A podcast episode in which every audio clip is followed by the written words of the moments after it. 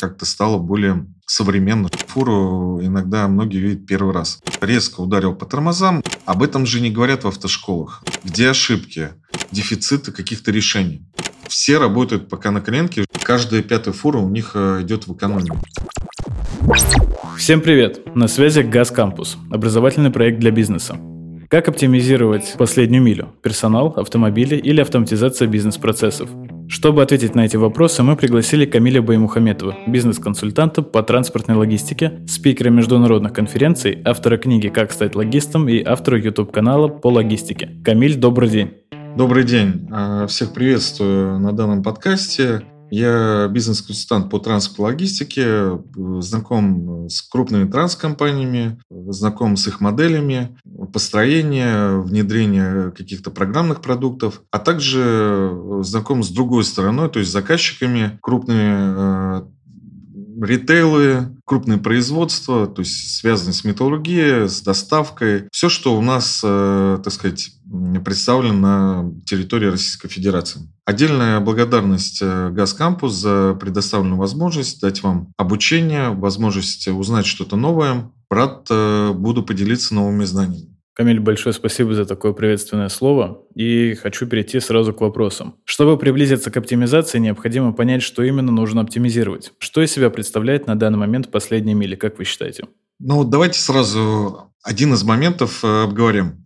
Э, многие из нашей аудитории, вообще из компании, когда я езжу обучать, это достаточно и маленькие, и средние, и большие, вот они э, несколько не понимают термины. Особенно, когда я выступаю на конференциях, люди э, начинают переспрашивать у рядом сидящих участников конференции, либо у руководителей своей, если это проходит какое-то обучение, что такое э, последняя миля. Это у нас э, по обозначению доставка от двери до двери, грубо говоря. Транспортной логистике это, возможно, от склада груза отправителя до склада груза получателя, если так можно назвать. Я думаю, это же то же самое осталось у нас, э, как и было. То есть это элементарная доставка, э, только начинает видоизменяться какие-то технические стороны. То есть раньше э, с водителем ездил экспедитор, который следил за документами. Сейчас эту функцию выполняет водитель.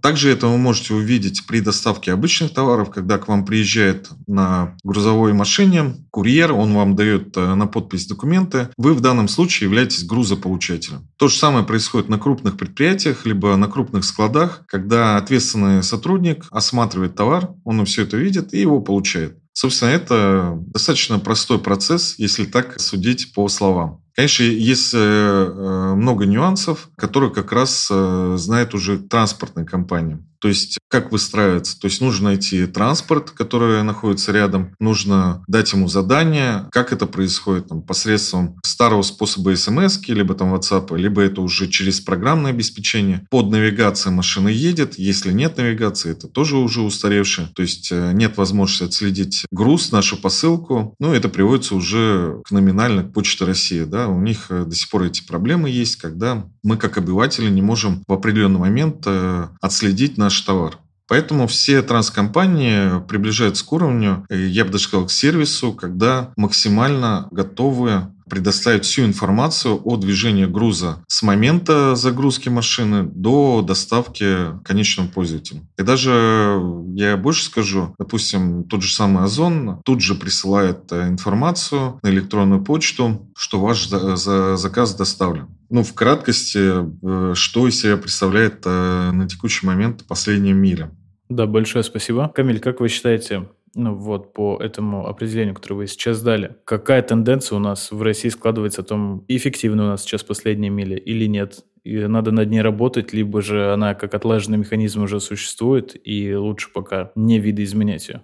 Знаете, раньше транспортная логистика складывалась достаточно просто. Были прогосударственные компании, в том числе Софттрансавто или Софтавтотранс, а тот же самый Почта России, которая могла осуществлять доставку в любую точку, любой регион, как говорится, даже без дороги. То есть сейчас э, очень много транскомпаний, которые не следуют единому регламенту. То есть э, нет э, обобщенного центра, который будет э, координировать какие-то движения. Поэтому и возникают вопросы э, режима труда и отдыха по водителям. Это я говорю сейчас о трудности, да, вот э, данной отрасли. Соответственно, дальше это нет регламента по техническим средствам, то есть бывают аварийно опасные фуры, машины, за, не, за них несут ответственность только собственники этого бизнеса. И, соответственно, мы, как обыватели, и предприятия, которые заказывают эти транспортные услуги, они до конца, до последнего момента не знают, что им предоставят. То есть э, есть, конечно, большая разница между нами и Казахстаном. Я был там энное количество раз, и у них техника оставляет желать лучшего. То есть там ездят даже гужевые повозки, которые э, они переделывают, и получается какой-то фургон. Поэтому у нас еще более-менее с этим как-то стало более современно, что ли, или более налажено. Но опять-таки повторюсь, э, единственное пока э, прерогатива от государства – это введение тахографа, то есть э, соблюдение режима сна и отдыха, а, вернее, работы и отдыха водителя. И второй момент – электронная транспорт-накладная, где прописывается полностью участник перевозки. То есть, если нанимается сторонний транспорт при перевозке, то есть участвует несколько юридических лиц при перевозке, даже физических, то в данном случае конечный исполнитель, он прописывается накладной. Да, я понял. Большое спасибо, Камиль. И переходя к вопросу о сотрудниках и о водителях в том числе. Э, такой вопрос. На что сейчас нужно сделать упор? На обучение как раз-таки сотрудников, водителей и логистов в штате? Или все же на автоматизацию и искусственный интеллект? Я думаю, все нужно пробовать, все нужно испытывать и экспериментировать. Если брать э, старые э, моменты, да, то есть старые школы, то здесь определенно хромает именно фактор обучения. В институтах устарело видение логистики, то есть с какими учебными заведениями, э, студентами я бы не общался, что, кстати, из Казахстана, что из России, то они совершенно не знают о практической ситуации. То есть не знают, как движется, и даже фуру иногда многие видят первый раз. Собственно, вот э, в этом есть э, такой момент. А, и поэтому вот приходится из своего практического опыта отдавать новым людям, которые хотят прийти в профессию, все, что они должны знать. Далее по водителям. Старые школы у нас остались тоже небытие. То есть сейчас может прийти каждый любой сдать на категорию Е, ну или э, на сопутствующий, да, если это легкий коммерческий транспорт, и, соответственно, работать. Но специфику они совершенно не знают. То есть в этих школах не преподают знания дорог, знания э, режима труда и отдыха, знания тех же самых банальных накладных, как нужно оформляться, знание закрепления груза, знание введения себя в аварийные ситуации. То есть у меня был случай, когда водитель вез э, шифер банальный, и его подрезали легковая машина. Соответственно, он э, резко ударил по тормозам, и этот груз полностью был поврежден. Шиферы достаточно хрупкие. И в данном случае он даже не знал, что делать в этой ситуации. Единственный момент э, спасла страховая, и то это был, наверное, год по так сказать, по решению этих вопросов. То же самое. Э, водитель приезжает, не ставит свою подпись, отметку в путевом листе. Об этом же не говорят в автошколах. Здесь поэтому я предлагал э, многим транскомпаниям открыть на основе этих транспортных компаний автошколы, чтобы обучались. Э, только часть небольшая занялись этим вопросом. Поэтому на каждой конференции, каждый год я слышу одно и то же. Как решить дефицит водителя? Все ждут какой-то помощи от государства, но э, надо уже привыкнуть к мысли, что лучше всего сделать это самому. Понятное дело, если у вас там один автомобиль, вы эту школу не откроете. Но если у вас порядка там 50 автомобилей, и у вас есть э, дефицит э, водителей, то нужно уже думать о том, что создавать такую школу. То же самое касается логистов, то есть менеджмента офисного называю, планктон. А здесь то же самое. Люди приходят с разных профессий, потому что нет э, институтов, которые дают правильное образование. И наблюдается э, неквалифицированная работа данных э, менеджеров. Я постоянно слышу по отзывам о транскомпаниях, что они плохо работают. Тут даже нет анализа, почему это все происходит. Где ошибки? Почему неправильно выстроена логистика? Не далее, как вчера, посмотрел ролик одного водителя, и вот он э, рассказывает, как выстроена э, маршрутизация его движения. Он приезжает в Красноярск, а в Красноярске загрузки нет. Он едет в Новосибирск, пустой, потом едет в Сургут, дальше он э, передвигается, и это все пустое. Дальше он передвигается на уже вроде появившуюся загрузку Тобольск, я предполагаю, это Сибур.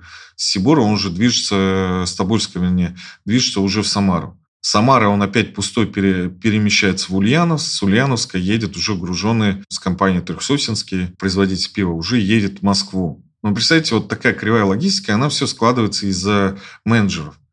И это в крупной транскомпании, которая имеет несколько тысяч автомобилей. Что происходит э, в других компаниях? Тут вопрос уже кардинально надо смотреть под лупой. Но опять-таки все упирается в банально в обучение, в знание, а, как нужно выстраивать всю маршрутизацию и всю логистику на предприятии. Такой вопрос. Допустим, что я водитель э, грузовой фуры, я работаю сам на себя, и вот решил подписать э, контракт с какой-то крупной грузовой компанией, которая будет предоставлять мне заказы, за которые, соответственно, я буду получать деньги. Но у меня есть только машина и только права, вот как вы объясняли чуть ранее, что у меня нет никакого образования в этом плане, как вести документацию, как э, предоставлять отчетность, как вести себя при приеме заказа, при его сдаче и так далее. Вот. Но есть машина соответственно, нужно на ней работать. Я приезжаю в крупную компанию, и могу ли я как водитель попросить, либо потребовать у моего работодателя, чтобы меня этому всему обучили. Если, допустим, при трудоустройстве, при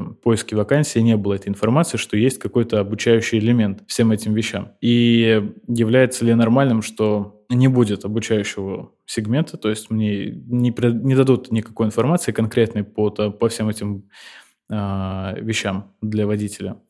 Вот. И просто скажут, по ходу разберешься, э, там уже решим на месте. То есть ты пока езжай, в пути все расскажем. Ну, давайте разделять. Вот э, есть факторы прихода своей машины, вы работаете уже как не просто наемный сотрудник, а по контракту. То есть э, здесь как такси, да, вы своим транспортом приходите э, в автопредприятие и работаете уже, грубо говоря, там на себя. Но платите процент за заказы именно. Такой вариант существует, ну, буквально там одну-две компании. В основном просто водители приходят с правами и говорят, что вот э, я обучился или там я какое-то время работал водителем троллейбуса, автобуса, и у меня есть эта категория.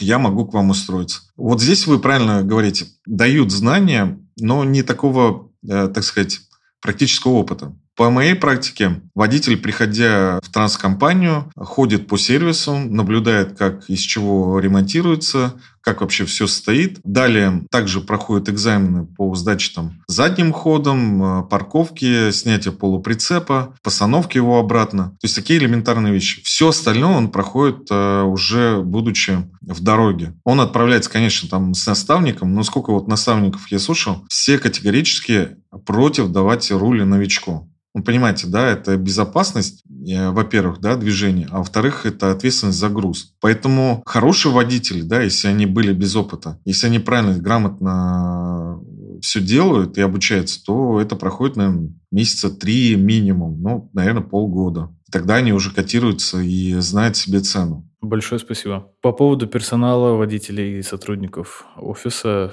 достаточно все развернуто и понятно.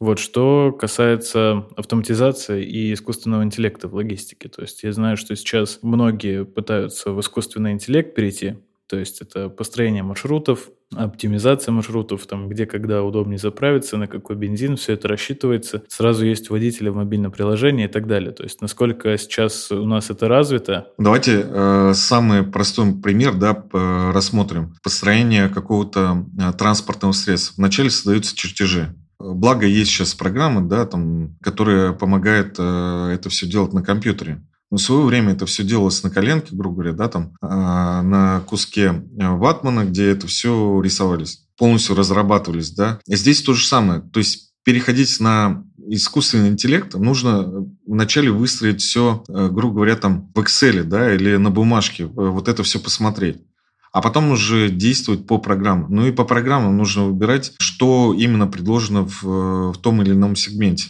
Если э, брать навигационную систему, это первый этап э, автоматизации, да, то было у нас представлено две системы, и автограф.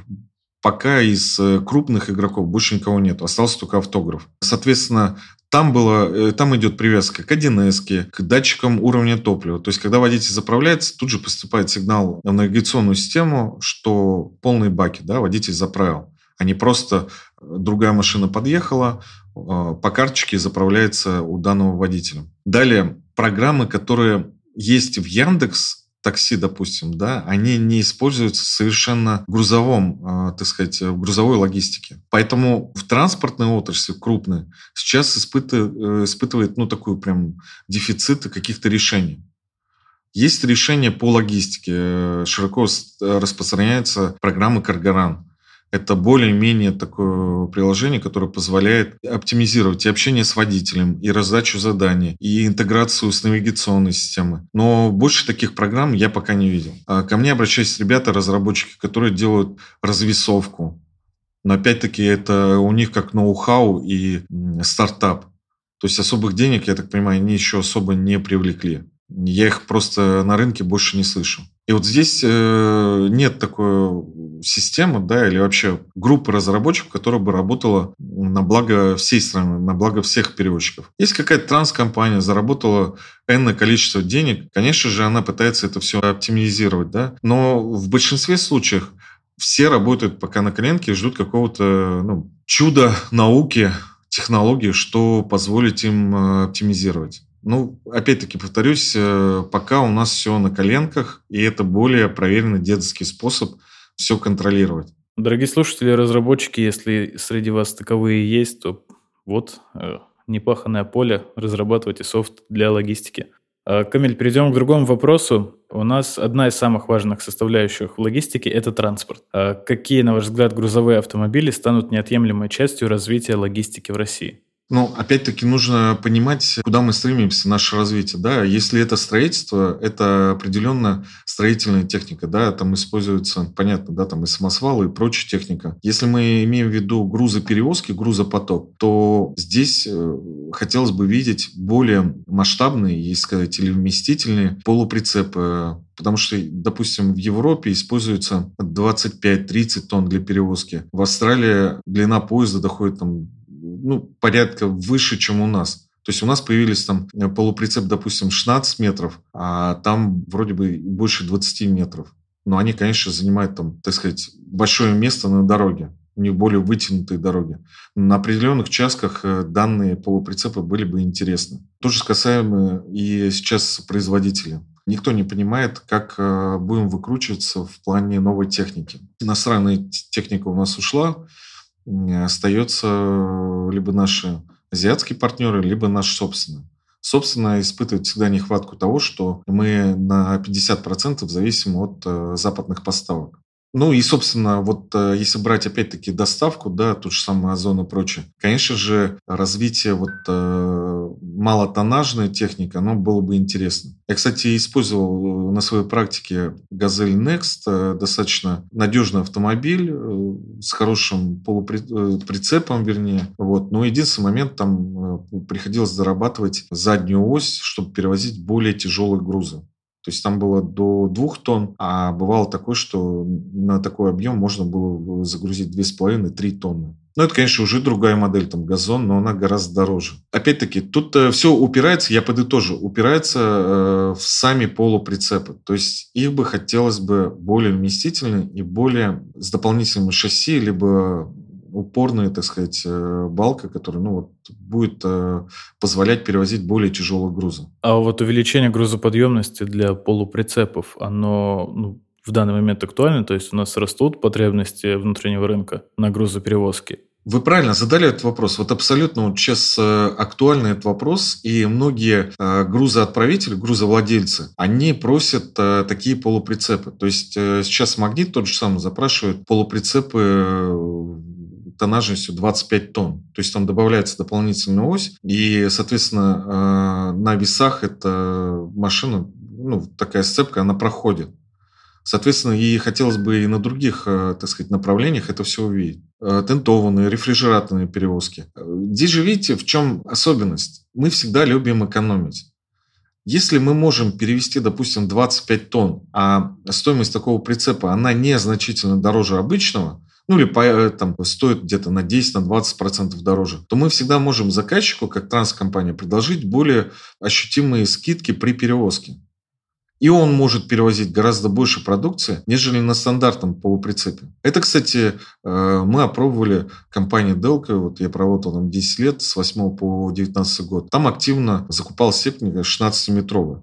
Даже вот связывая мне случаи, сейчас уже не греческая, а американская компания Чипита находится в Санкт-Петербурге они производят круассаны. Так вот, они перешли специально от 90-кубовых вместительностью 20 тонн на 16-метровые. Но их интересовалась не грузоподъемность, а именно объемы. И они получали выгоду э, загружали 20 свой процент дополнительно к стандартному полуприцепу, а надбавку делали всего 10%.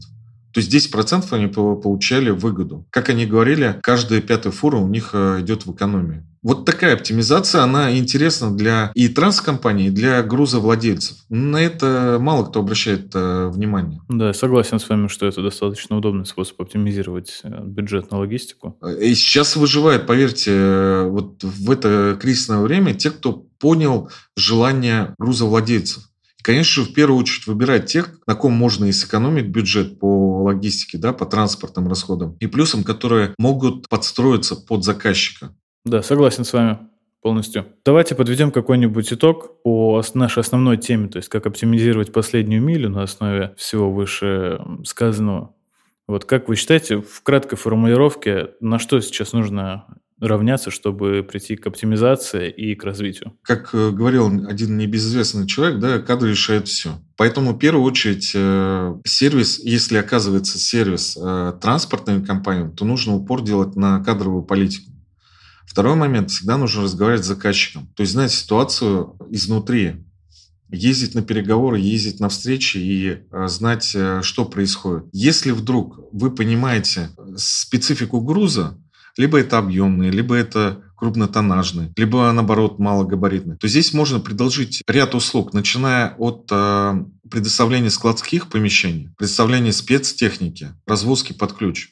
Потому что тот же самый Озон предлагает сотрудничество, допустим, не только на магистральных да, перевозках между городами, а, допустим, еще локальных, да, внутри города. И плюсом еще доставка готовой еды, то есть доставка там за час та же самая компания, как Delivery или прочее, или самокат, то вот, вот здесь надо делать упор. Если де- действовать по старым лекалам, то это приведет э, к стагнации, либо вообще уходу из рынка. То есть не предлагая ничего нового, не изыскивая каких-то новых решений в IT-структуре, внутри компании, в поиске новых машин, то совершенно вы будете неинтересны для рынка. Да, согласен с вами, Камиль, полностью. А, для того, чтобы развиваться, соответственно, и оптимизировать работу, нужно всегда стремиться к чему-то новому, что еще не было известно.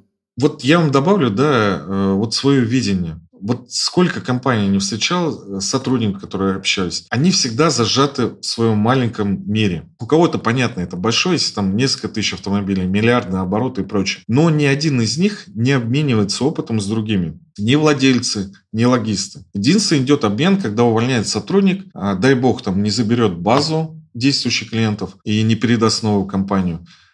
Но он в этой толпе, он просто растворяется. То есть он не передает опыт другой компании. Он говорит, мы работаем по установленным правилам. Это наша компания, мы давно так привыкли, у нас свои принципы. И вот здесь, когда я прихожу со стороны, это все вижу. Мне иногда становится либо очень грустно, аж плакать хочется, либо очень смешно. Потому что до банальности люди свой распорядок даже не могут сделать э, настолько выверенным и точным, что тратят э, на выполнение заявки там полчаса-час, когда они могут оптимизировать и делать это 5-10 минут. Вот в чем э, суть нашей всеобщей проблематики. Обмен опыта, если подытожить. Дорогие слушатели, обмен опытом всегда очень важен. Для этого мы и записываем эти подкасты, чтобы обмениваться им с вами. На этом, я думаю, можно заканчивать наш подкаст. Камиль, большое спасибо за участие. Было очень полезно и информативно послушать про мир логистики. Подписывайтесь на наш канал на YouTube, слушайте наши подкасты на Яндекс Музыке и на других платформах и подписывайтесь на наши соцсети в Телеграм.